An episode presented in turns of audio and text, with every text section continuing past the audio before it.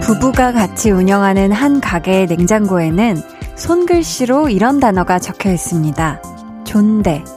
서로 존댓말을 하면서 존중하자고 붙인 다짐이래요.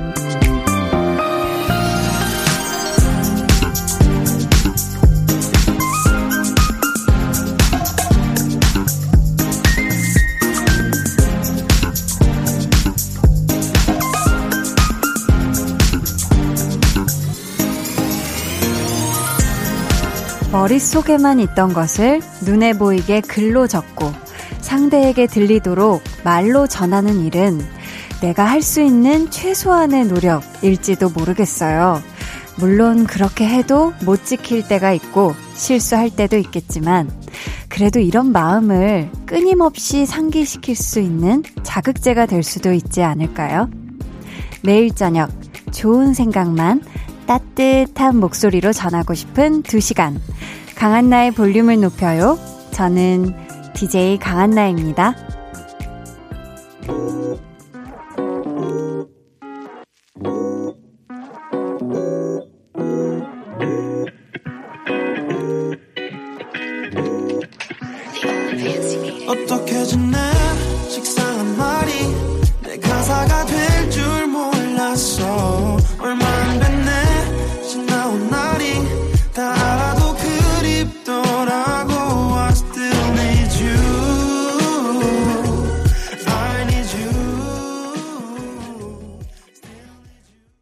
강한나의 볼륨을 높여요 시작했고요. 오늘 첫 곡은 오반의 어떻게 지내 였습니다.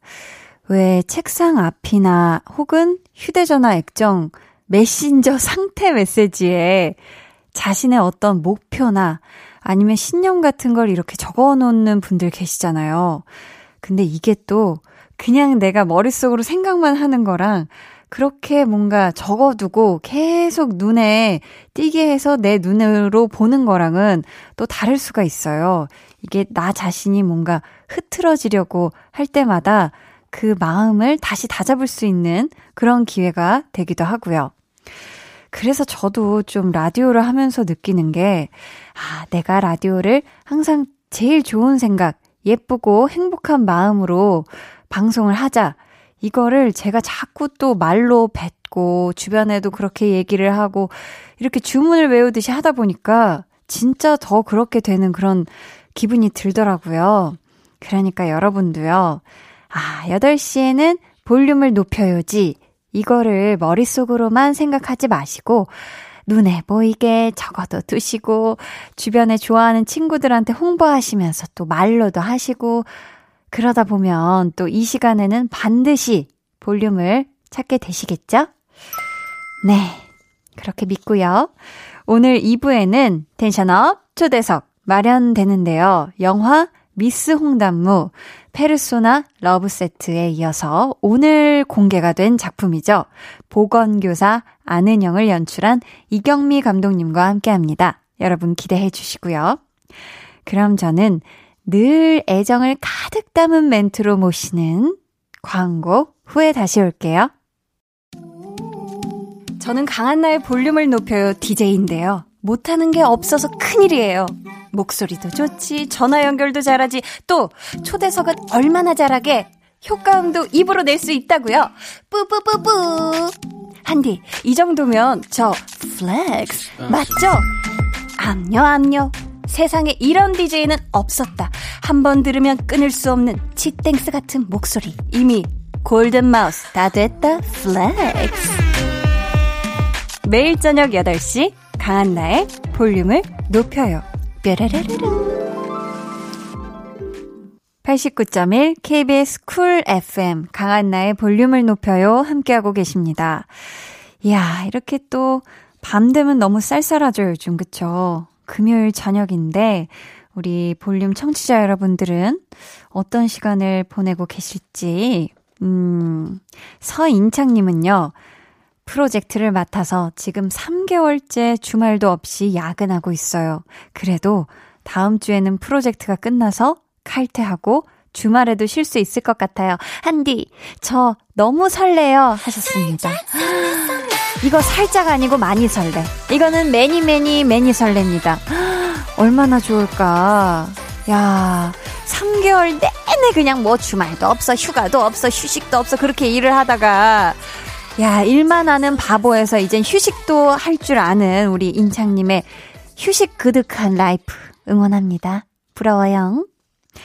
8342님은 아침에 엘리베이터를 타려고 했는데 자전거 타고 출근하시는 분들 때문에 자리가 부족해서 탈 수가 없었어요. 그래서 계단으로 뛰어내려갔답니다. 덕분에 운동했어요. 히히 하셨는데 그쵸 이게 뭐 그럴 때가 있죠. 엘리베이터가 이렇게 꽉 이렇게 들어 찼을 때는 아, 음, 내가 계단을 타야 되겠다 이렇게 하는 상황이 생기는데 근데 계단을요. 이게 뛰어내려가다가 넘어지면 큰일이 나거든요. 운동도 왜 할 때 계단 오르기, 계단 올라가는 게 더 좋다고. 그쵸. 발 뒤꿈치부터 한 걸음, 한 걸음, 한 단계, 한 단계, 아, step by step으로, 네, 차근차근. 내려갈 때도 살살, 올라갈 때는 파이팅 있게 올라가야 되는데, 갑자기 분위기 계단 운동 설명회. 아무튼, 네, 다음번에 그런 일 있을 때는 꼭 뛰지 마시고, 계단에서는 살포시 내려가세요. 아셨죠? 1673님은요, 안녕하세요. 매일 8시만 기다리는 초등학교 6학년입니다. 항상 듣기만 하다가 처음 보내봐요. 히히. 목소리가 너무 좋으신 것 같아요. 야, 이거 진짜 머지 않았어. 제가 정말 초통령이 곧 될 판이고요. 네. 아, 초등학교 6학년이면, 그쵸. 이 학교에서 걷는 이 자태가 달라지는 때인데, 우리 1673님, 네. 마지막 초등학교 라이프잖아요. 지금이. 올해가. 아, 후회 없이, 네, 또 친구들이랑 잘 또 이 6학년 마무리 잘 하길 바라면서요. 아직도 마무리할 때가 아닌데 왜 벌써 보내나 싶을 수도 있는데, 네, 1673님이, 음, 저와 함께 이 초등학교를 잘 마무리 했으면 좋겠어요. 네. 그러면 노래 한 곡을 듣고 오겠습니다. 제시의 는는안나.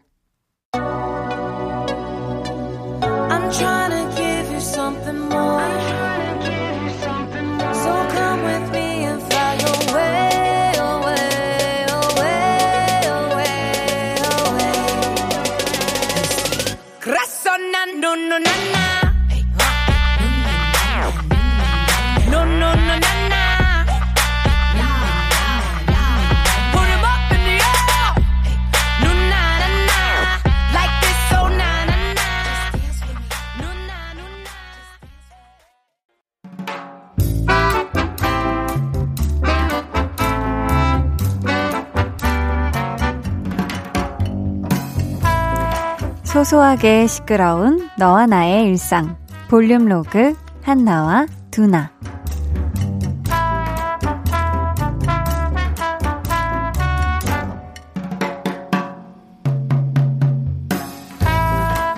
어, 너 이사 가냐? 아니 뭐 스트레스 받은 거 있어? 방을 또 왜 다 뒤집어 아, 맞다. 네 방 원래 이러지? 에휴, 말하는 거 하고는. 너는 어떻게 오자마자 사람 속을 뒤집냐? 그것도 제주다, 제주야. 야, 그래도 앉을 때는 있거든? 뭐 잔소리 할 거 뭐 있나 찾지만 말고 앉아, 좋은 말 할 때. 어? 이건 뭐냐? 못 보던 건데. 샀냐? 아, 그거? 아니, 책상 위가 아무래도 정돈이 안 되는 거야. 근데 인터넷에 보니까 책상 정리함이라는 게 있대. 그래서 샀지. 와, 그걸 샀는데 이래? 어, 책상에 하나도 정리가 안 되어 있는 것 같은 건 그냥 내 기분 탓이냐? 잠깐만, 얘는 또 뭐야? 음, 그거? 아니, 화장대 위에 화장품들을 그냥 두니까 여기 막 먼지 쌓이고 막 죄다 늘어놓으니까 너무 지저분해 보이는 거야. 근데 인터넷에 보니까 화장품 정리함이라는 게 있대. 그래서 샀네. 어. 또 샀어. 야, 아니, 정리를 할 거면 뭔가를 버려야 되는 거 아니냐? 이렇게 계속 새로 사면 뭐 정리가 되겠어? 집만 늘지? 야, 이건 또 뭐야? 설마 이 택배도 정리함은 아니지? 응. 야야, 이건 달라. 요런 봐. 코너 있잖아. 응. 모서리로 된 공간을 싹 활용할 수 있는 정리함인데 봐봐 봐봐 예쁘지? 요건 요렇게 세 개가 세트로 있으면 어때? 괜찮지? 예쁘지? 그래서 여기다가 뭐 넣을 건데? 응? 야 진짜 필요해서 산 거는 맞냐? 여, 여기? 음, 뭐 여기다가는 뭐 뭐야 뭐 뭐든 넣지 않겠냐? 일단 있으면 넣겠지. 아, 근데 보니까 워낙 색이 이뻐서 그냥 이건 장식용으로 놔둬도 되겠는데? 한나야, 그 너의 어머님이 아시면 너의 자취방을 아니 너의 카드를 정리하고 싶으실 것 같은데 괜찮겠냐? 두나야, 너만 아무 소리 안 하면 아무도 몰라. 알겠냐?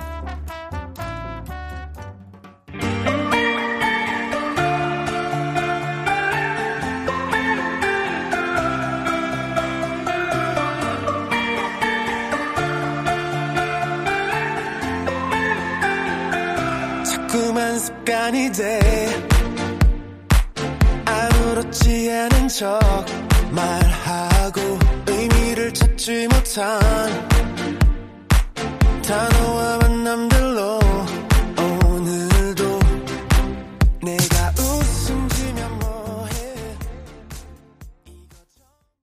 볼륨 로그 한나와 두나에 이어 들려드린 노래는요. 쇼의 습관이었습니다. 야, 근데 마지막 한나가 아무도 몰라 하고 알겠냐 했을 때 약간 약간 협박조로 느껴진 건 저만 그렇게 느낀 건 아니겠죠. 정말 두나가 한나네 엄마한테 얘기하면 안 될 것 같은 그런 네 강렬함이 느껴졌는데 한나 같은 분들이 분명 계실 거예요. 뭐 방 정리 아니면 짐 정리하면서 굳이 굳이 정리함을 사는 분들. 또 요새 인터넷에 보면은 정리함이라는 이름으로 나온 물건들이 종류도 그렇고 크기도 그렇고 용도도 그렇고 굉장히 많잖아요. 그래서 그거를 하나씩 이렇게 내려서 보다 보면 와, 이거 진짜 너무 내 방에 필요하다. 이건 꼭 사야겠다. 진짜 그것만 있으면 완벽하게 정리를 다 할 수 있을 것 같은 그런 느낌적인 느낌이 들기도 하고요. 그래서 말인데 사실 제 방도 마찬가지거든요. 사실 저는 얼마 전에 그 화장대 정리함을 기가 막힌 거를 네, 또 잘 마련이 돼서 아주 정리가 잘 됐어요, 지금. 음, 이게 뚜껑 없는 정리함은 위에 먼지가 쌓이니까 방치되기가 쉬운데, 아, 전 굉장히 그 정리함이 마음에 쏙 드는데요. 자, 이렇게 우리 한나도 각종 정리함들을 좀 잘 사서 언젠가는 좀 정리함들을 정리해야 하는 날이 오지 않을까. 너무 많이 사서 좀 걱정이 되고 그런데요. 3661님은 한디 30살 인생 처음으로 독립을 했어요. 작은 원룸인데도 정리하기 너무 힘드네요. 독립하면 예쁜 공간에서 혼자 맛있는 거 먹고 즐길 줄 알았는데 그 전에 몸살이 먼저 날 것 같아요. 으아 하셨습니다. 아, 우리 3661님한테도 정리함이 필요할 것 같기도 하고, 아니면은 좀, 아, 이건 진짜 안 쓰는 건데 내가 너무 굳이 데리고 왔나 봐 하는 그런 것들 있잖아요. 뭐 옷이 될 수도 있고, 부피가 굉장히 큰 물건이 될 수도 있고, 요런 거는, 네, 내가 지금 지내는 규모에 맞게 좀 버리는 정리도 진짜 필요한 것 같아요. 그쵸? 우리 3661님, 독립한 거 너무너무 축하드리고, 잘 정리한 예쁜 집에서 아주, 네, 이 독립 life 만끽하시길 바랍니다. 풍선 뱃살님은요, 퇴근길에 버스를 탔는데요. 알레르기성 비염 때문에 갑자기 재채기가 나오는 거예요. 그 순간 승객들이 다 저를 쳐다보는데 민망해서 다섯 정거장 남겨두고 내렸지 뭐예요. 시기가 시기인지라 재채기도 조심스럽네요. 유유 하셨습니다. 요즘 또 가을 비염 때문에 괴로운 분들이 굉장히 많습니다. 이게 콧물 나지. 막 그죠. 주변에서는 또 재채기 하면 쳐다보지. 우리 풍선뱃살님 비롯한 많은 지금 알레르기로 고통받고 있는 분들, 네, 모두 얼른 낫길 바라면서요. 저희 노래 듣고 올게요. 유아의 자각몽.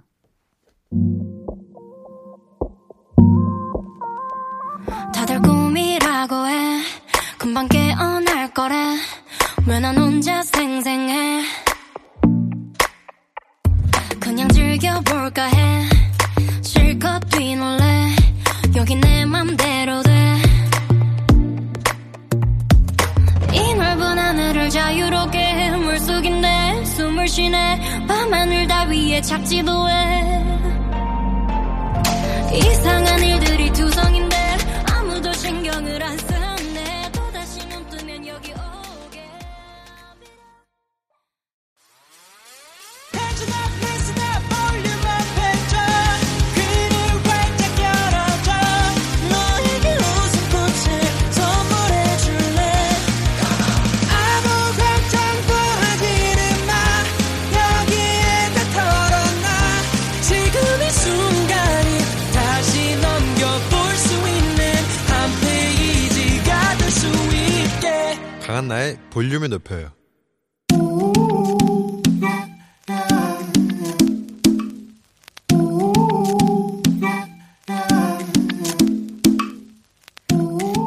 가족이라면 누구나 무엇이든지 마음껏 자랑하세요. 네, flex. 오늘은 서민석님의 flex입니다. 충성, 군대 적금 만기를 신고합니다. 400만 원이 넘는 돈을 처음 만져봐서 신기하고 뿌듯합니다. 다음 학기 등록금으로 사용할 건데요. 부모님께 뭐든 열심히 하는 모습 보여드리고 싶어요. 한디가 파이팅 외쳐주세요. 우리 서기서기 민석이님 피땀 눈물로 모은 군인 월급을 등록금으로 flex 한다니 정말 감개 감개 감개가 무량 훌륭합니다. 너무나 훌륭한 우리 민석님을 위해서 배 힘 딱 주고 복식 파이팅 외칠게요. 서민석 파이팅! flex! 내 피땀 눈물 내 마지막 춤을 다 가져가 내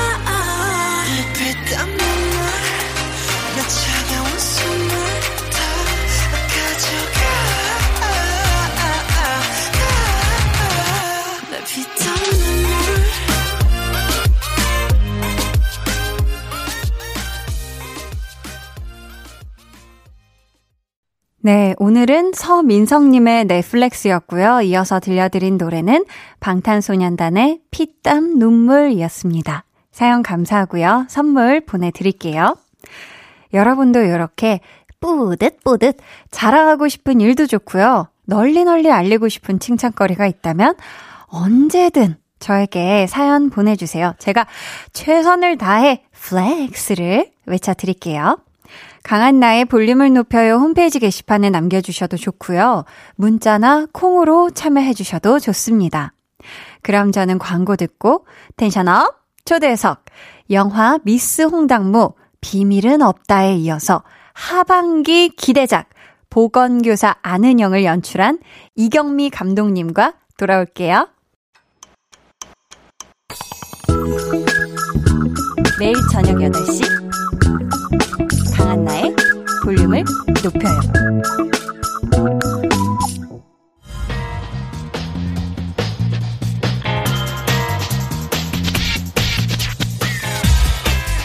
볼륨을 높여요. 텐션업 초대석 여섯 글자 Q&A 최애 수식어는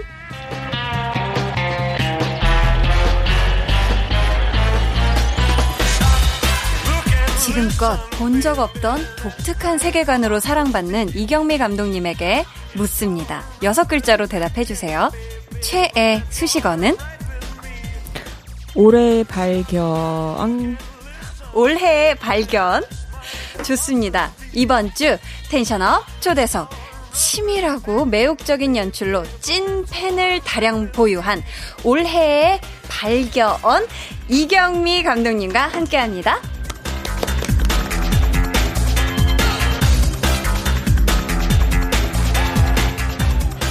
네, 또 저희 볼륨에서 이렇게 감독님 초대석은 처음인데요. 저도 배우인지라 살짝쿵 긴장이 되는데요.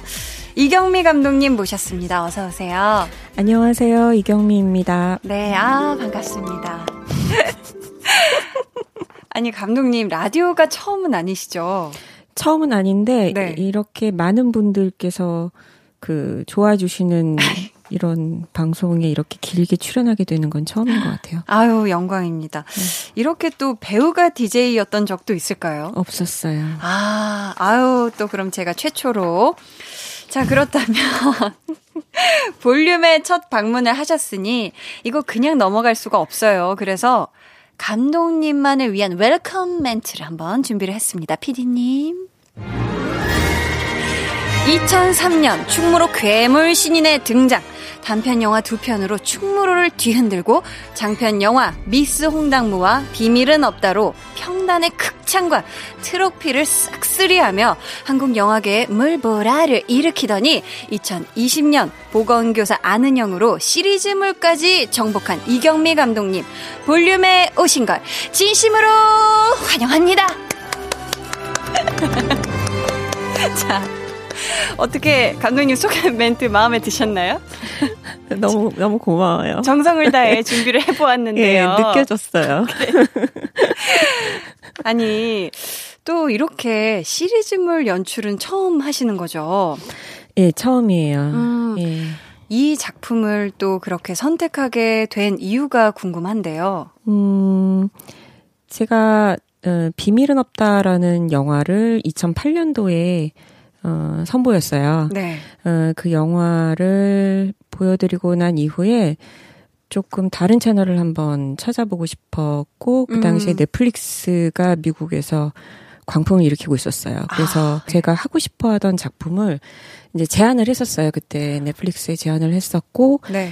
그래서 그 작품 얘기를 주고받던 중에 제가 역으로 제안을 받았어요. 네. 어, 이런 작품이 있는데 이, 이제 이, 이 작품 먼저 해보면 어떨까? 이런 식으로 제안을 받 게 됐고 오. 어. 그것이 보건교사 아는 형이었죠. 근데 아. 막상 소설책을 읽어봤더니 재미있더라고요. 네. 그리고 음. 제가 전혀 시도해보지 않았던 새로운 장르라서 여러 가지 면에서 새로운 시도를 많이 해볼 수 있을 것 같아서 결정을 했었어요. 아, 어떻게 해보시니까 좀 다르시던가요? 이렇게 영화 연출할 때랑 이번 작품 연출하실 때랑? 많이 정말 많이 달랐어요. 아, 정말 네. 많이 달라요? 네. 그러니까 뭐 일단은 뭐 예를 들면은 제가 영화를 그러니까 비밀은 없다를 예를 들면은 제가 그 영화를 총 72회차에 예, 한 이제 2시간짜리 영화를 만들었는데 네. 이것은 시리즈물로 6부작을 75회차 미만으로 끊어야 되는 거니까. 아, 그렇네요. 예, 그러니까, 그러니까 영화 3편을 음. 영화 한 편 찍는 회차로 이제 소화를 했어야 됐고. 네. 그리고 또 영화는 그 러닝 타임 안에 기승전결을 넣어서 관객들에게 이야기를 결말을 지어줘야 되는데. 그렇죠. 이것은 한 회마다 이제 50분 내외로 관객들에게 결말을 안 지어주고 다음 회로 넘어갈 수 있게 이렇게 궁금하게 싹싹 음. 그거를 계속 밀당을 해야 된다는 게 전혀 네. 다른 어. 음, 새로운 구조적인 경험을 했죠. 음. 예. 아니 이번 또 하반기에 엄청난 기대작으로 꼽히고 있는 보건교사 아는형 오늘 또 공개가 됐죠. 슬슬 이제 주변 분들의 반응을 듣게 되실 텐데 조금 떨리실까요? 네. 이건 찐 떨림이다. 자, 이제, 어, 굉장한 이 떨림과 설렘 동시에 안고 계실 것 같은데, 음. 이 보건교사 아는 형은 어떤 내용이죠?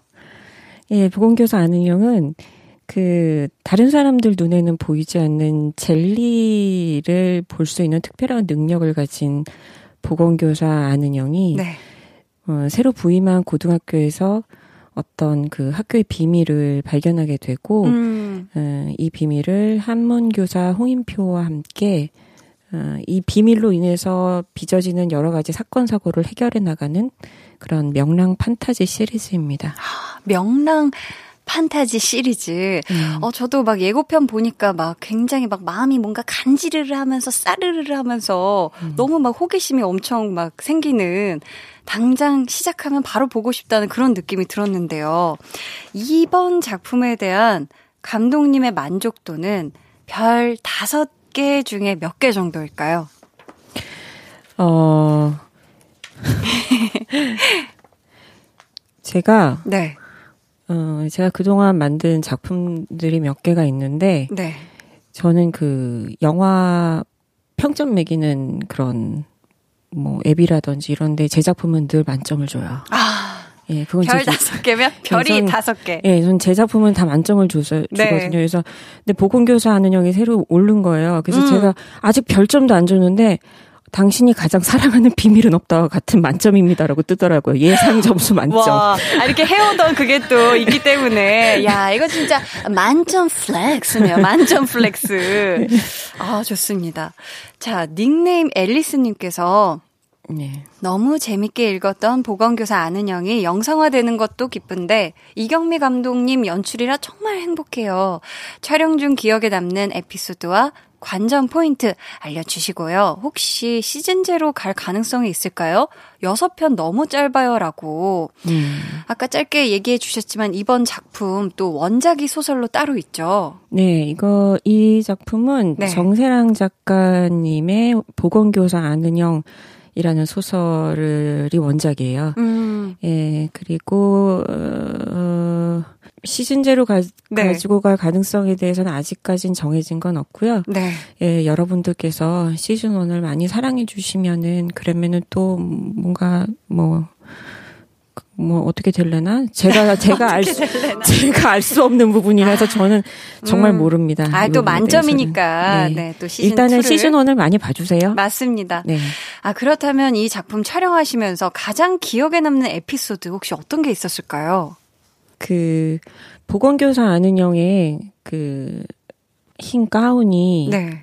그게 사실은 특별히 제작된 가운이거든요. 아 그래요? 그래서 예 그래서 아, 실제로 보건교사 선생님, 그러니까 보건 선생님들이 입으시는 가운의 재질을 카메라를 통해서 봤을 때는 어 그거보다는 조금 특별했으면 좋겠다 싶어서 아. 예 젤리를 무찌르는 사람이니까 젤리가 몸에 닿아도 다치지 않도록 가본 역할을 해주는 아. 것이 가운이었으면 좋겠다라는 생각에 오. 어. 조금 반딱반딱한 비닐 재질 느낌이 나게 그래서 마치 이렇게 딱 뭐가 닿았어도 이렇게 미끄러지거나 뭐 아. 이런 식으로 보호해 줄 수 있게 그런 비닐 재질, 비닐 소재로 제작을 했어요, 특별히. 어, 되게 특별한 점이네요. 예, 그래서 빛을 받으면은 조금 반딱반딱 빛도 나게 해서 조금 힘있게 느껴지게 음. 그렇게 제작을 했는데 이 네. 가운의 단점은 빨면 안 돼요. 빨면은 세탁 불가. 예, 네, 세탁 불가예요. 그런데 아, 왜 광이 좀 감하나요? 예, 아니 빨 그냥 그 의상 실장님이 그러시더라고요. 이거 네. 빨면은 그냥 망가진대요. 그래서 근데, 불가. 네, 근데 가운을 네. 여러 벌 많이 만들 수는 없어서 아. 한 두세 벌 만들어서 그거를 드라마 내내 이제 그 음, 정유미 배우가 그걸 입고 이제 액션도 해야 되고 뭐도 해야 다 해야 되는데 이제 아이고. 어느 날 이제 이제 막 때가 타고 좀 이러니까는 네. 이거 좀 빨아달라고 그랬다가 이거 못 빨아. 단호하게 단호하게 보건쌤 가운 그냥 이런 거야. 그러면서 원래 때 타는 거야. 어 그런 거야. 그래가지고 되게. 아 재밌네요. 어, 또 네. 그런 또 가운 관련한 에피소드가. 네. 아또 이렇게 의상이 관전 포인트가 될 것 같고요. 어 저희 이쯤에서 보건교사 아는 형 OST 중에 한 곡을 듣고 올까 하는데요. 네. 이곡 또 감독님이 직접 작사를 하셨다고요 네 예, 제가 작사에 욕심이 있는 건 아닌데, 네. 어, 저희 음악 감독님이 장현규 음악 감독님께서 음. 저와 늘 같이 작업을 모든 작품을 해오셨는데 늘 OST를 만드실 때 꼭 노래를 넣으시면서 저보고 작사를 하라고 하세요. 어. 그러다 보니까 제가 늘 작사를 하게 됐어요. 근데 음. 그래서 역시 이번에도 제가 직접 작사한 노래가 있습니다. 아. 제목은 Rainbow. 왜 제목이 Rainbow죠? Rainbow. 음, 예, 안은영이 그 무지개 빛 칼을 장난감 칼을 들고 젤리들을 무찌르거든요. 네, 네. 예, 그래서 Rainbow입니다. 좋습니다. 그러면 네. 저희 김도마의 Rainbow 듣고 올게요. 조용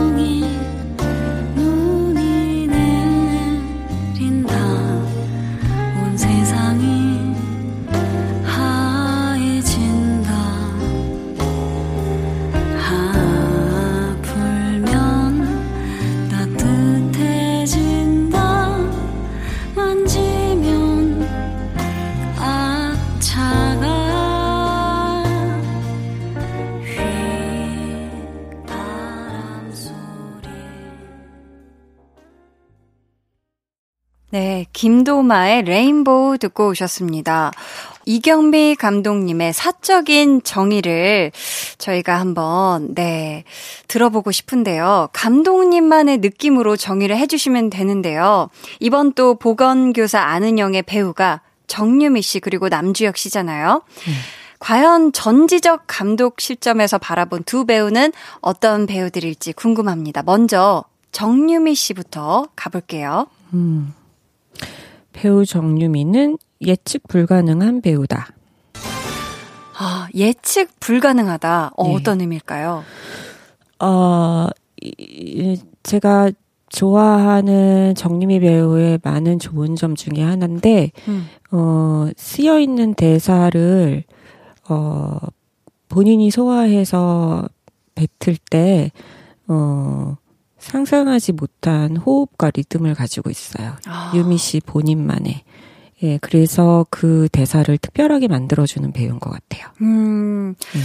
그렇다면 우리 감독님이 보셨을 때 배우로서 가지고 있는 정유미 씨의 가장 큰 강점은 무엇일까요?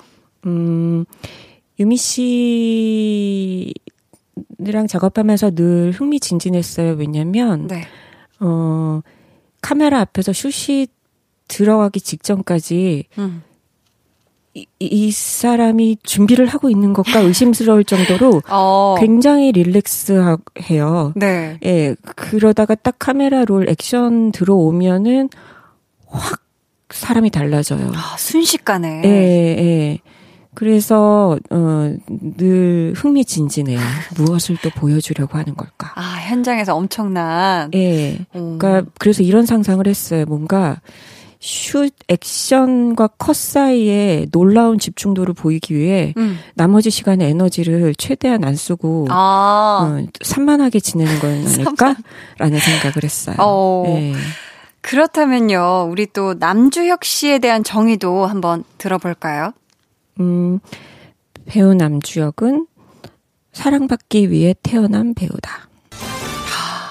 사랑받기 위해 태어난 배우다. 네. 어, 이건 또 어떤 의미일까요?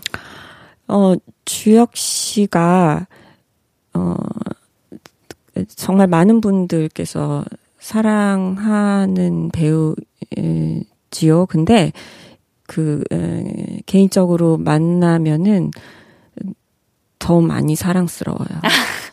개인적으로 보면 더 사랑스럽다. 예, 예. 근데 그게 저만 네. 그런 게 아니라 모든 스탭들이 음. 다 저희 근데 또 유미 씨도 그랬어요. 예, 음. 예, 저 현장에서 모두가 다 너무 좋아했어요. 유미 씨랑 주혁 씨를. 근데 주혁 씨를 이렇게 보고 있으면 아, 진짜 사랑받기 위해 태어난 사람인 것 같다 느껴질 정도로 어. 누구든지 그를 만나서 얘기를 나누면 음. 사랑할 수밖에 없어요.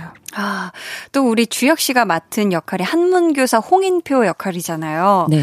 그렇다면 스포가 되지 않는 선에서 우리 이경미 감독님이 남주혁 씨의 연기에 감탄했던 장면 중에 하나를 좀 말씀해 주신다면요. 음. 어, 이 장면이 주혁 씨의 첫 촬영 씬이기도 했어요. 네. 어, 학교에, 어, 이 학교에서 일어난 첫 사건이 있어요. 어, 오승권이라는 남학생이, 어, 남학생이 젤리들이 이제 막 여기저기 나타나기 시작하는데, 어, 보건 선생님이 어 한문 선생님한테 그래요. 오승권 찾아달라고. 오승권이 네. 어디가 아픈 것 같아 찾아달라고. 음. 한문 선생님은 오승권을 열심히 찾아다니다가 음 오승권을 딱 마주친 순간 네. 오승권 하고 외치는 장면이 있어요. 내가 널 얼마나 고생스럽게 찾았는지 정말 넌 정말 너무해라는 심정으로 오승권 하고 외치는 장면이 있는데 네. 음, 그 장면을 처음 촬영했는데 음. 그때 주혁 씨가 제가 상상하지도 못했던 너무 웃긴 연기를 해줬어요. 그래서 네. 제가 거기서 빵 터졌어요. 어. 그리고 그 첫 테이크를 그냥 첫 테이크를 오케이, 오케이 했거든요. 와, 그냥 첫 테이크만에. 네, 오케이 하고 그때 생각했어요. 아, 음. 걱정 안 해도 되겠다.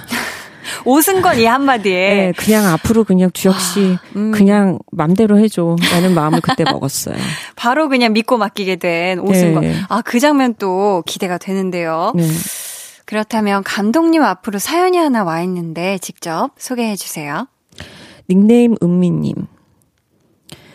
감독님 작품을 보면 공효진, 아이유, 정유미 배우처럼 여성이 주인공이고 주체적인 인물로 설정되는 것이 인상적인데요. 배우를 캐스팅할 때 이 점을 가장 주의 깊게 보시는 건가요?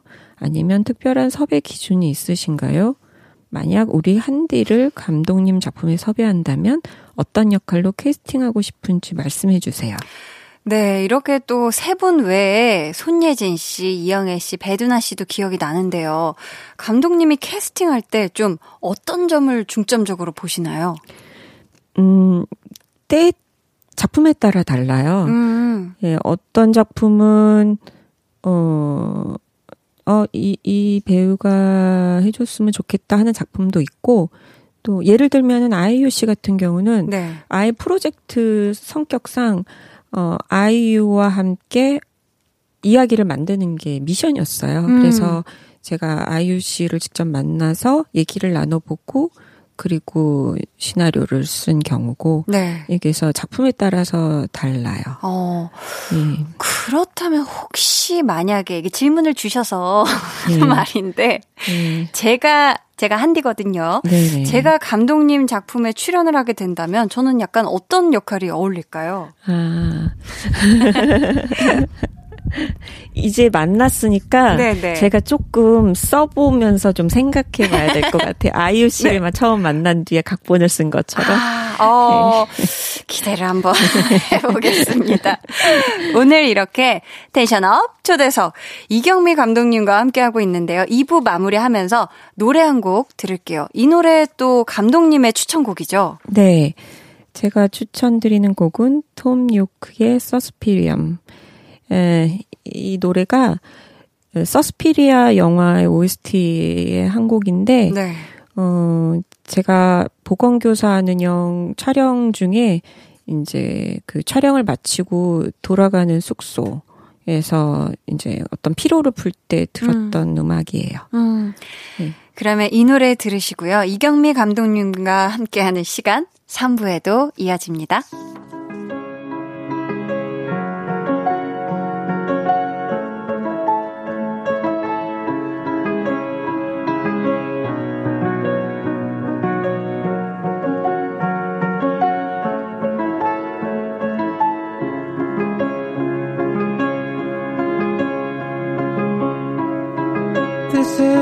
So I was thinking about our bodies, what they mean.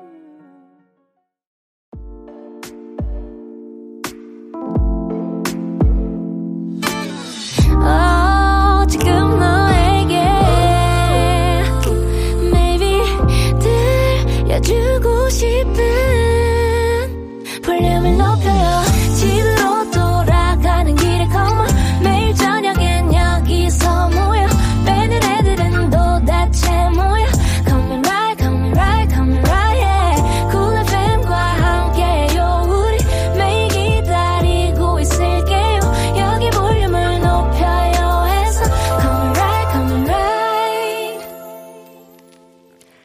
강한나의 볼륨을 높여요 3부 시작했고요. 오늘 텐션업 초대석은요. 하반기 기대작 보건교사 아는영을 연출한 이경미 감독님과 함께하고 있습니다. 음, 닉네임 버섯동년님이요. 작품을 만들 때 절대로 포기할 수 없다 하는 거 한 가지만 꼽아주세요라고 네. 질문을 주셨는데요. 네. 감독님이 작품을 만들 때 절대 포기할 수 없는 것. 그 하나는 과연 무엇일까요? 음, 하나도 포기하면 안 되는데, 아, 예. 음. 어, 절대 포기할 수 없는 것, 아, 한 가지만 고르자면 배우? 아, 배우. 네. 예. 제 작품에서 네. 저와 함께 일하는 배우는 어, 나중에 스크린을 통해서 여러분과 만날 때 새롭게 보였으면 좋겠다는 음. 음, 욕심을 늘 가지고 있어요. 아, 절대 포기할 수 없는 것은 배우다 네. 말씀을 해주셨고요. 정말 또 그동안 여러 작품들을 하셨잖아요. 네. 그래서 이번에는 영화의 OST와 함께 감독님의 작품들에 대해 이야기 나누는 시간 준비했습니다. 바로 이경민 감독의 필모그래피 털기. 첫 번째 작품부터 만나볼게요.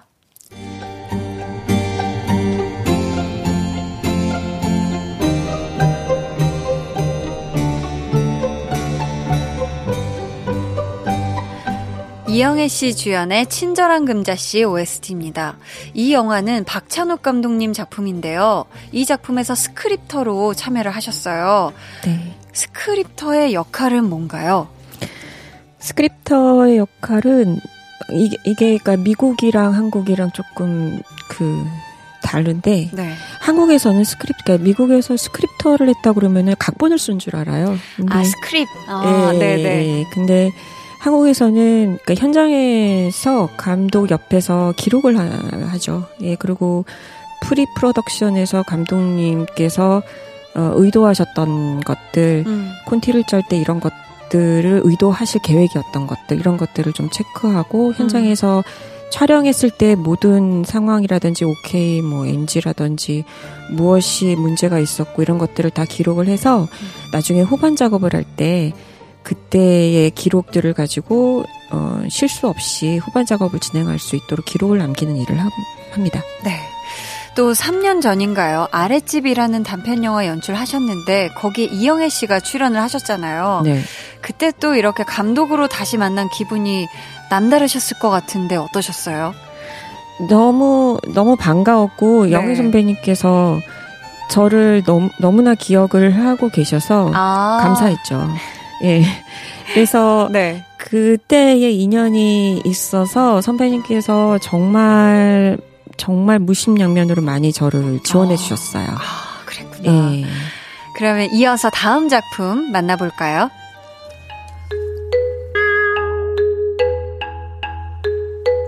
스물아홉 살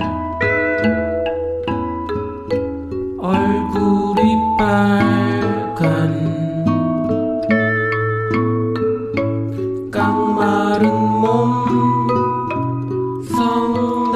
감독님의 장편 영화 데뷔작이죠. 2008년에 개봉한 미스 홍당무.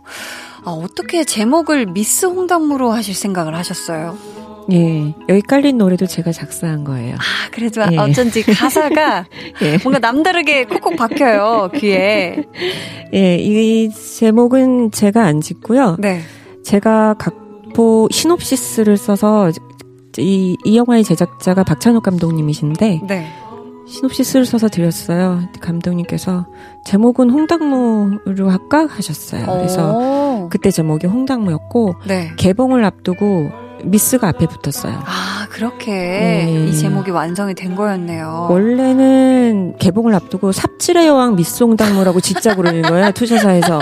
삽질의 네, 여왕. 그래서 정말 정말 이러지 말자. 진짜 왜 정말 막 그래서 어. 그러면은 삽질의 여왕만 빼고 미스만 남기자 그래서 이렇게 절충안으로 이제 나온 제목이 미송당무. 아, 그런 또 비하인드가 있었네요. 네, 야. 아찔하죠. 아, 진짜 강렬한데. 네, 네. 아, 이 양미숙이라는 쉽지 않은 캐릭터를 또 공효진 씨가 해내셨잖아요. 네. 감독님 시선에서 봤을 때 배우 공효진 씨는 어떤 배우인가요? 효진 배우, 공효진 배우는, 음, 정말 놀라운 배우인데, 제가 가장 고맙게 생각하는 점, 좋은 점이 있었어요. 그때 뭐냐면, 네. 어떤 캐릭터도 효진 씨가 하면, 어, 사람들의 마음을 움직여요. 아. 예. 음.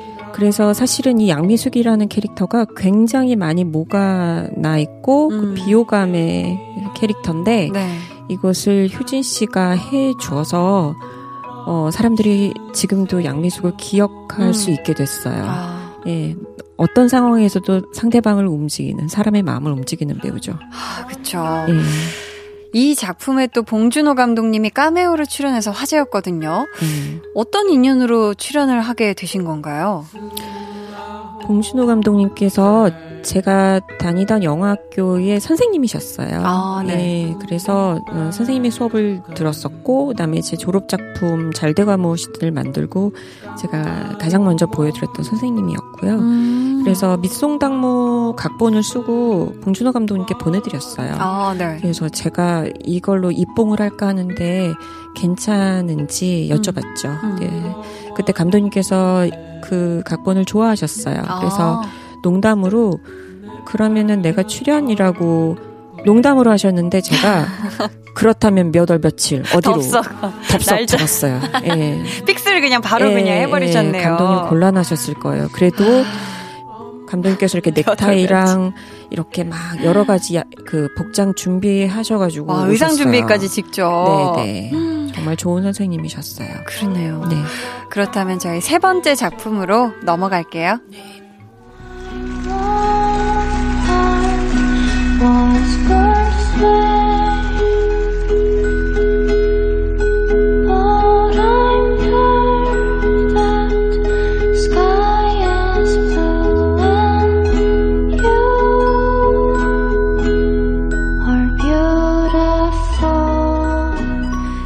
이번 작품은요, 손예진 씨, 고 김주혁 씨 주연의 비밀은 없다입니다. 장르가 스릴러라고 되어 있는데, 감독님 개인적으로요, 가장 자신 있는 장르가 있다면 어떤 걸까요? 스릴러, 코미디, 드라마? 이 여기에 깔린 노래도 제가 작사를 했어요. 어쩐지 가사가 쑥쑥 들어오더라니. 네. 어, 깨알 또 flex를 또 예. 계속 해주고 계십니다. 예. 네. 아무도 안 해주니 내가 말을. 아, 네. 경미 flex.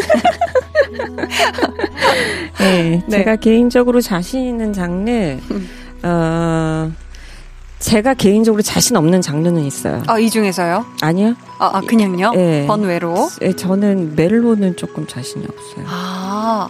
네, 멜로는 자신이 없는데, 네. 어, 개인적으로 자신 있는 장르, 음. 어, 아, 근데 제가 만든 영화들이 다 멜로이긴 해요. 아, 예, 사랑이. 예, 결국은 사랑을 하니까. 네네, 네, 어, 맞아요. 그를, 지금은, 그래서 제가 자신 장르, 스릴러, 코미디 다 해봤는데. 세 가지 다. 아직 안 해봤는데. 네. 조금 자신 있을 것 같은 장르, 호러. 아, 호러? 네. 호러. 네, 호러는 제가 보통 작품을 다음 작품을 장르를 먼저 정하고 각본을 쓰는 편 늘 그래 왔어요. 음. 예, 그래서 다음 장르는 호러를 한번 해보고 싶어서 아. 호러를 자신 있을래요. 이제 다음 거는 호러이기 때문에 미리 네, 자신감을 네, 자신 가지고 가질래요. 좋습니다. 네. 아니 또 이 영화 비밀은 없다가 음. 사운드 기법이 독특하다고요. 뭐가 음. 어떻게 다른 건가요? 음, 사운드를 많이 그때 신경을 썼었어요. 그래서 음. 어. 의도적으로 네. 어 저희 연출의 의도를 좀 적극적으로 개입시켜서 음. 들려주고 싶은 순간에 들려주고 싶은 사운드를 과장해서 들려주는 형식으로 아. 좀 썼어요. 네. 그래서 뭐 그림이 이 그림이 있으면은 당연히 들려야 될 어떤 소리는 일부러 배제시키고 음. 내가 들려주고 싶은 소리를 넣는다든지 어. 아니면 이 그림에서는 들릴 들릴 리가 없는 소리를 넣는다든지 아. 그런 식으로 그러니까 음악 때로는 사운드가 음악의 기능까지 할 수 있게 음. 그렇게 조금 유기적으로 음악과 소리를 어 같이 움직였어요. 아, 의도에 네. 맞게. 네, 네. 그렇다면 마지막 작품 저희 이어가 볼게요.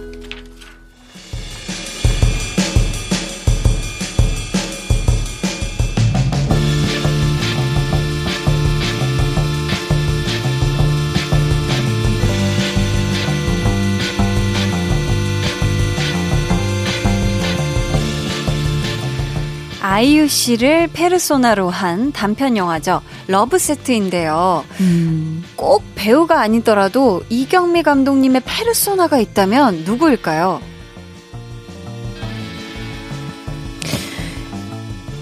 어, 어 때에 따라 달라요. 네. 어, 때에 따라 다른데, 어, 지, 제가, 음, 주로 감독들인 것 같아요. 영화 음. 감독들. 아. 예. 음, 음, 글쎄? 코인 형제. 아. 예. 코인 형제. 예, 코인 형제를 어, 늘 좋아했었죠. 네. 예. 감사합니다. 예, 때에 따라서 네. 내가 좋아하는 영화 감독들이 음. 이제 시기마다 다른데. 그쵸. 예, 그때 그 어떤 감독을 좋아하게 된 그 감독 을좀 파괴되고 이런 식으로 하면서 페, 내 페르소나가 됐다가 또 더 좋은 사람이 있으면 글로 넘어갔다가 바뀌고. 뭐 이런 어. 식으로 살고 있어요. 감사합니다. 네. 지금까지 이경미 감독님의 필모그래피 털기였습니다.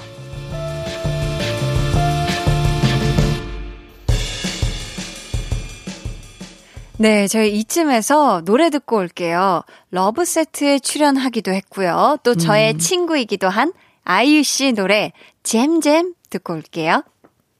알만한 사람끼리 이 정도 거짓말에 속아주는 게 아닌가요? 될래가 멍청이 뭐든 해봐요 우리 생각할 겨를 조차 주지 마요 설탕이 필요해 난 몸에 나쁜 게 좀 필요해 뜨뜻미지근한 건 그만해. 막 솔직하겠다고. 그게 뭐라고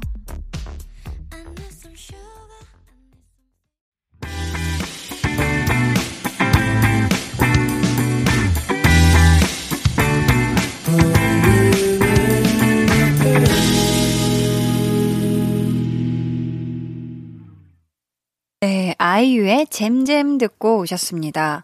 이 단편 페르소나에서는 배두나 씨도 함께 하셨잖아요. 네. 아이유 씨와 배두나 씨의 조합은 어떻게 생각하신 거예요? 음, 러브 세트를 보, 보신 분들도 있지만 못 보신 분들도 있기 때문에 음. 간단하게 설명을 드리자면은 네. 어 이지은 씨가 선망하는 선생님, 여자 선생님이 이, 있어요. 네. 그 선생님 역할을 배두나 씨가 해줬어요. 음. 그래서, 음, 지은 씨는 원래 캐스팅이 돼 있었고, 정말, 음, 멋있고, 여자가 봤을 때 멋있는 아. 여자였으면 좋겠고, 그 다음에 그 테니스를 계속 쳐야 되기 때문에 운동 신경이 또 좋아야 되고 음. 예, 이런 이런 요소들이 필요했는데 네. 그리고 근데 제가 평소에 두나 씨와 가깝게 지내고 있었고 아. 지금도 가깝게 지내고 네. 그래서 두나 씨한테 제가 급하게 연락을 했어요. 이 프로젝트가 급하게 진행된 프로젝트라서 음. 근데 두나 씨가 되게 고맙게도 흔쾌히 오케이를 해줬죠. 아. 예. 그렇다면 감독님이 음. 생각하는 배두나 씨의 매력도 또 궁금하거든요.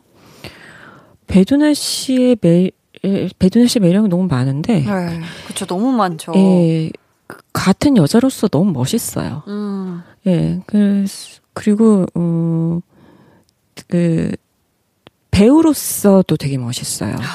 대, 어, 배우로서 음. 어 어, 대범해요. 작품을 아. 위해서는, 네. 어, 과감하고 대범한 태도를 가지고 있어요. 그래서, 음. 어, 이 배우와 같이 작업을 하면, 내가 나도 용기를 가지고 뭔가를 해보고 싶다라는 의욕을 만들게 해주는 배우예요. 오. 예. 참, 그렇다면 또 우리나라의 대 감독님들과 인연이 있으세요. 아까 봉준호 감독님 얘기도 나왔고 친절한 금자 씨의 박찬욱 감독님과도 인연이 깊다고 들었거든요. 이 인연은 언제 어떻게 시작이 되신 거예요? 제가 2004년도에 음. 어, 단편 영화 잘돼가 무엇이든이라는 단편 영화를 만들었어요. 네. 졸업 작품으로 만들었는데 그 작품이 미장센 영화제에서 그 당시에 최우수 작품상을 받았는데 음. 그 그때 심사위원장이 박찬욱 감독님이셨어요. 네. 근데 감독님께서 이 작품을 많이 좋아하셨어요. 그래서 저에게 제안하셨어요.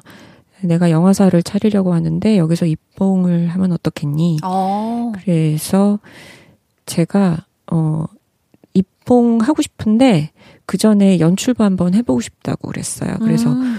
그러면 마침 내가 친절한 금자씨를 준비하고 있는데 그거를 할래? 그래서 네. 그러면은 스크립터 시켜주세요. 그랬죠. 그래서 저, 저는 감독님의 아주 네. 그, 기록적으로 무능한 스크립터였어요. 그 당시에. 아, 그러셨구나. 네, 감독님 많이 후회하셨을 거예요. 그때. 네. 아, 그런 인연이 또 있었네요. 네. 아, 그리고 또 우리 감독님한테 모든 작품이 다 하나하나 소중하시겠지만요. 네. 감독님에게 가장 의미 있는 작품을 딱 하나만 꼽아주신다면 어떤 작품일까요? 네. 보건교사 아는요. 보건교사 아는 아는요. 아니 홍보 요정이신가 봐요. 그죠? 홍보 요정. 이경미 감독님과 함께 하고 있는데 그렇다면요. 음, 같이 했던 배우들 중에 아 나 이 배우랑 음. 또 한 번 작업해 보고 싶다 하는 분이 있다면요. 어 이, 아, 아까 제가 만든 모든 작품이요? 네네. 어, 아니, 조, 조금 좁혀볼까요? 어떻게 어, 할까? 이, 이거는, 그니까 저는, 제가 같이 작업했던 배우들하고, 네. 다, 다시 한번 또 작업해 보고 싶어요. 어. 예, 다른, 다른, 음. 이제, 다른 캐릭터로. 음. 예. 왜냐면은 제가 참 운이 좋아서, 네. 제가 같이 작업했던 배우들이 다 너무 좋은 배우들이었어요. 어. 그래서, 음. 제가 참그 문이 있어요. 그래가지고 보는 눈이 예, 있기 때문에 그래서 이 사람들을 놓치지 말 않고 또 아, 같이 하고 싶어요. 계속 좋은 인연들 이어가면서 예, 예, 새로운 작품에서 또 네, 네. 그렇다면 한 번도 같이 안 해본 배우 중에서는요? 같이 안 해본 배우, 같이 안 해본 배우 너무 많은데. 자, 좋습니다. 네. 네. 그렇다면 오늘 텐션업 초대석 이경미 감독님과 함께 했는데요. 네. 코너 마치기 전에 저희가 깜짝 퀴즈를 하나 내드릴까 하거든요. 네. 감독님께서 직접 퀴즈를 내주실 거고요. 정답 맞히신 분들 가운데 추첨을 통해 다섯 분께 문화상품권 선물 드릴 거니까 잘 듣고 맞춰주세요. 감독님. 네. 제가 이번에 연출을 맡은 시리즈물은 교사 아는 영이 새로 부임한 고등학교에서 심상치 않은 미스터리를 해결해 나가는 명랑 판타지입니다. 주인공 아는 영은 무슨 교사일까요? 보기 주세요. 1번 한문교사 2번 원어민 교사 3번 보건교사 보기 한 번만 더 해주세요. 1번 한문교사 2번 원어민 교사, 3번 보건 교사. 아, 감사합니다. 이렇게 또 질문을, 퀴즈 질문을 친히 내 주셨는데요. 오늘 공개가 됐죠. 뿅뿅 교사 아는영. 자, 무엇인지 정답 보내 주실 곳은요. 문자번호 샵8910, 짧은 문자 50원, 긴 문자 100원, 어플콩 마이케이는 무료로 열려 있습니다. 벌써 이렇게 감독님 보내드릴 시간이 다 됐는데요. 오늘 어떠셨는지 감독님 소감과 함께 끝인사 부탁드릴게요. 네.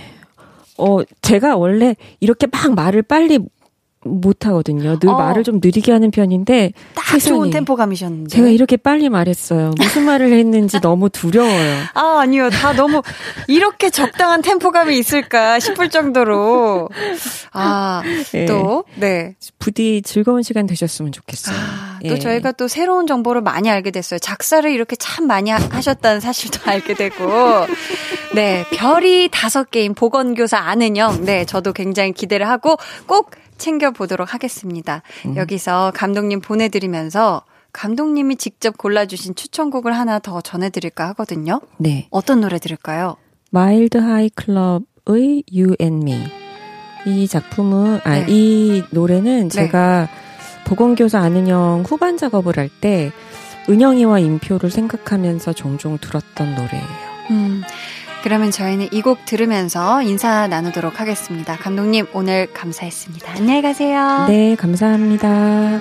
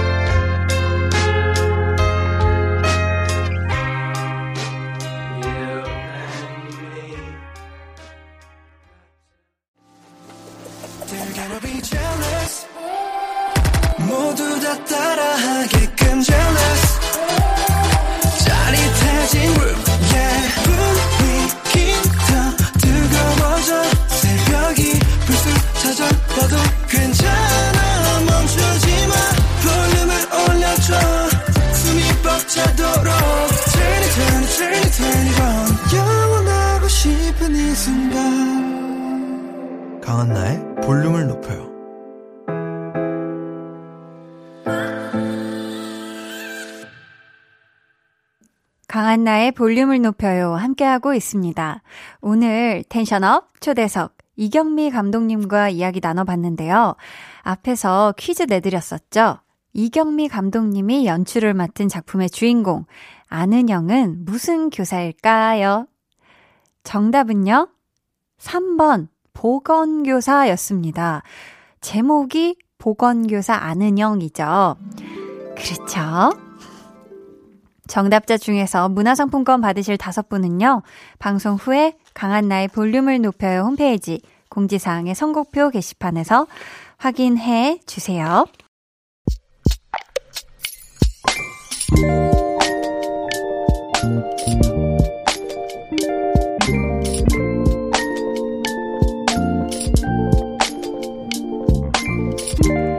저렇게 좋을까?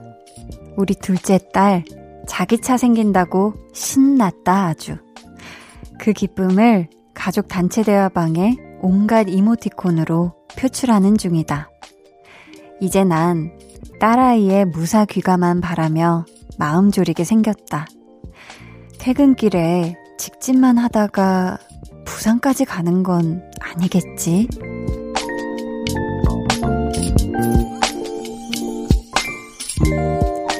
9637님의 비밀 계정, 혼자 있는 방. 어련히 알아서 잘하겠지만 항상 천천히, 조심히, 그리고 안전히.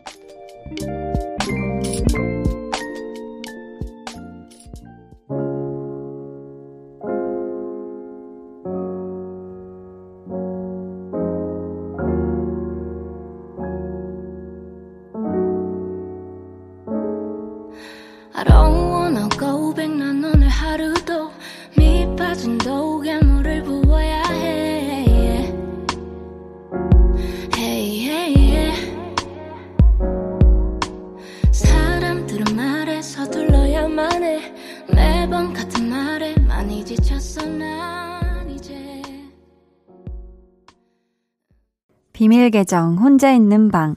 오늘은 9637님의 사연이었고요. 이어서 들려드린 노래는 소울의 슬로우였습니다. 선물 보내드릴게요.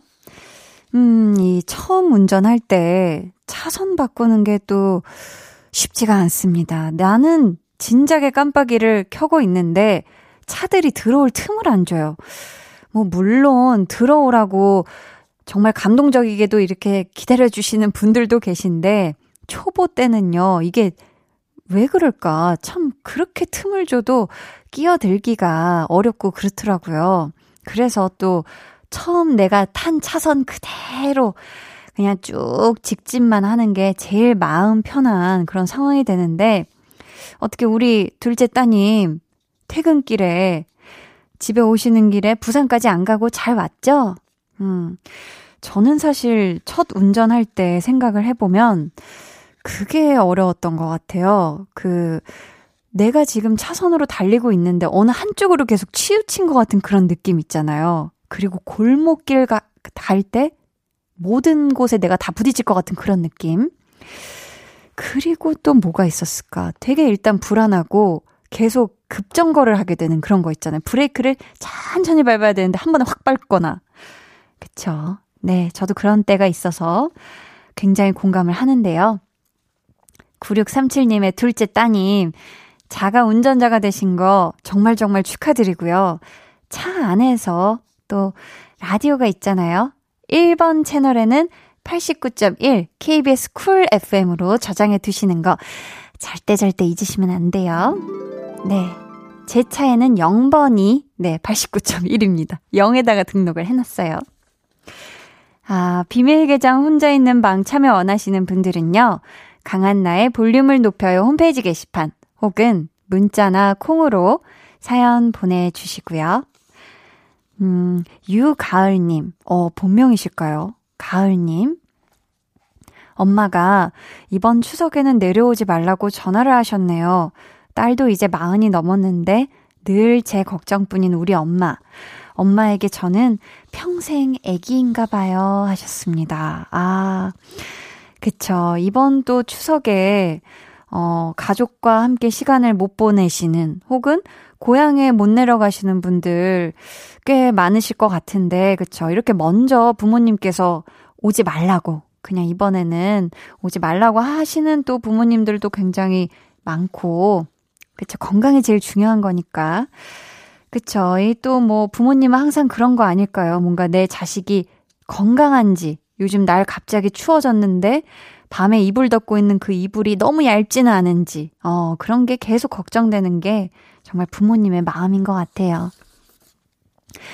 6757님은요, 매일 집에서만 볼륨 듣다가 택배 일하는 남편 따라 나와서 차에서 들었어요. 그동안 남편한테 밖에서 일하는 것보다 집에서 애기 보는 게 힘들다고 입버릇처럼 말했는데 취소해야겠어요. 둘 다 똑같이 힘든 일이네요. 유유. 아직도 배송할 물건이 많아서 11시 넘어서 퇴근할 것 같아요. 하셨습니다. 아이고, 그쵸. 이게 또 밤에 이렇게 작업하는 택배 물량이 작업하시는 분들 정말 힘드실 것 같거든요. 또 밤에 운전도 힘들고 사실 피곤도 더 하고 이럴 때이잖아요. 우리 6757님이 또 이렇게 남편 옆에서 어떤 또 힘이 되어 주실 거라고 생각을 하고요. 두 분 또 오늘 지금 이 시간에도 함께하고 계시다면 오선도선하게, 네, 오늘 이 마, 일을 마치실 때까지, 네, 함께 하셨으면 좋겠습니다. 저희 노래 들을게요. 딘, 피처링 백예린의 넘어와.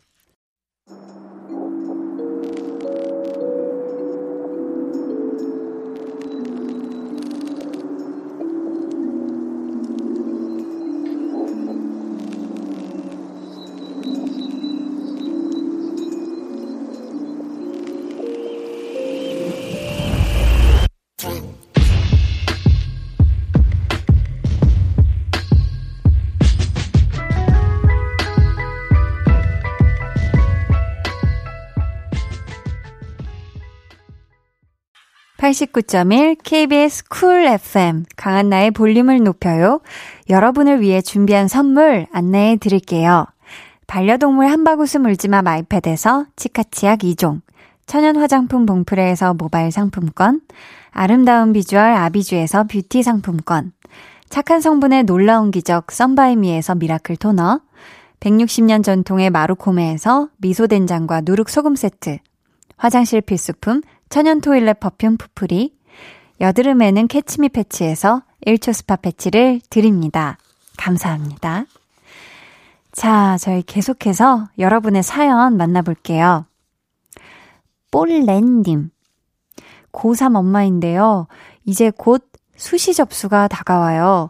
아이가 제일 힘들겠지만 그 못지않게 저도 떨리네요. 히히. 딸에게 한마디 전해볼까 해요. 하시면서 늘 서툰 엄마에게 좋은 딸이 되어줘서 고마워. 수시, 그리고 수능까지 최선을 다해서 좋은 결과 있길 바랄게. 사랑하는 딸, 힘내. 라고. 아, 이건 정말 뾰로로로롱입니다. 어, 엄마의 너무 이 걱정되지만 응원을 다해주는 이 따스분 마음이, 아, 여기까지 전달이 되네요. 우리 또, 진짜 real 뾰로로롱 나왔고요. 네. 우리 고3, 우리 자녀분, 따님, 그리고 우리 볼렌 어머니 둘 다 힘내시길 바랍니다. 5549님은요, 유난히 지치는 하루입니다. 10년 넘게 한 회사에 다녔는데 3개월도 안 된 신입사원하고 비교를 당했어요. 엄청 우울한 마음 볼륨에서 들려주는 노래로 위로받고 갈게요 하셨습니다. 아, 이건 정말 너무 화나고 속상할 것 같은데, 음, 저희가 깔끔한 음악으로 위로를 전합니다. The Blank Shop featuring 원필의 사랑 노래.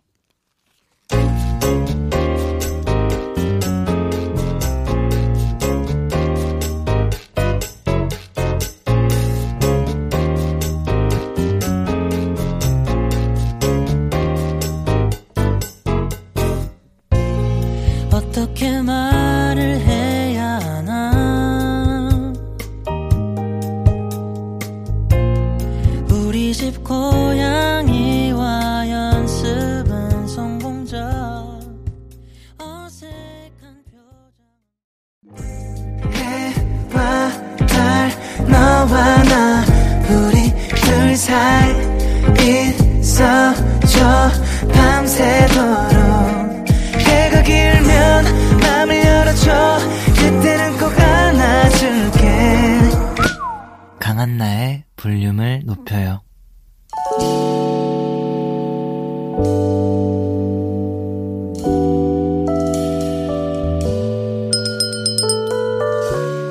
주문하신 노래 나왔습니다.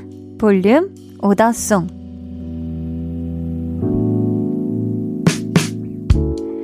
볼륨의 마지막 곡은 미리 예약해주신 분의 볼륨 오더송으로 전해드립니다. 김진여님. 중학생 아들이 요즘 사춘기인가 봐요. 옷과 외모에 신경 쓰고 공부는 안 하고 제 말도 잘 듣지 않네요. 오늘은 맛있는 거 만들어 먹으면서 대화 좀 해봐야겠어요. 하시면서 볼빨간 사춘기에 나의 사춘기에게 주문해 주셨습니다. 오늘 아드님이랑 오붓한 시간 잘 보내시길 바라고요. 이 노래 오늘의 끝곡으로 들려드릴게요. 저희 내일은요. 고막이 힐링하는 우리만의 축제 볼륨 페스티벌 방구석 피크닉 함께 하니까요. 많이 많이 많이 놀러와 주세요. 이번 한 주도 고생 많으셨습니다. 모두 핫한 불금 보내시길 바라면서 지금까지 볼륨을 높여요. 저는 강한나였습니다.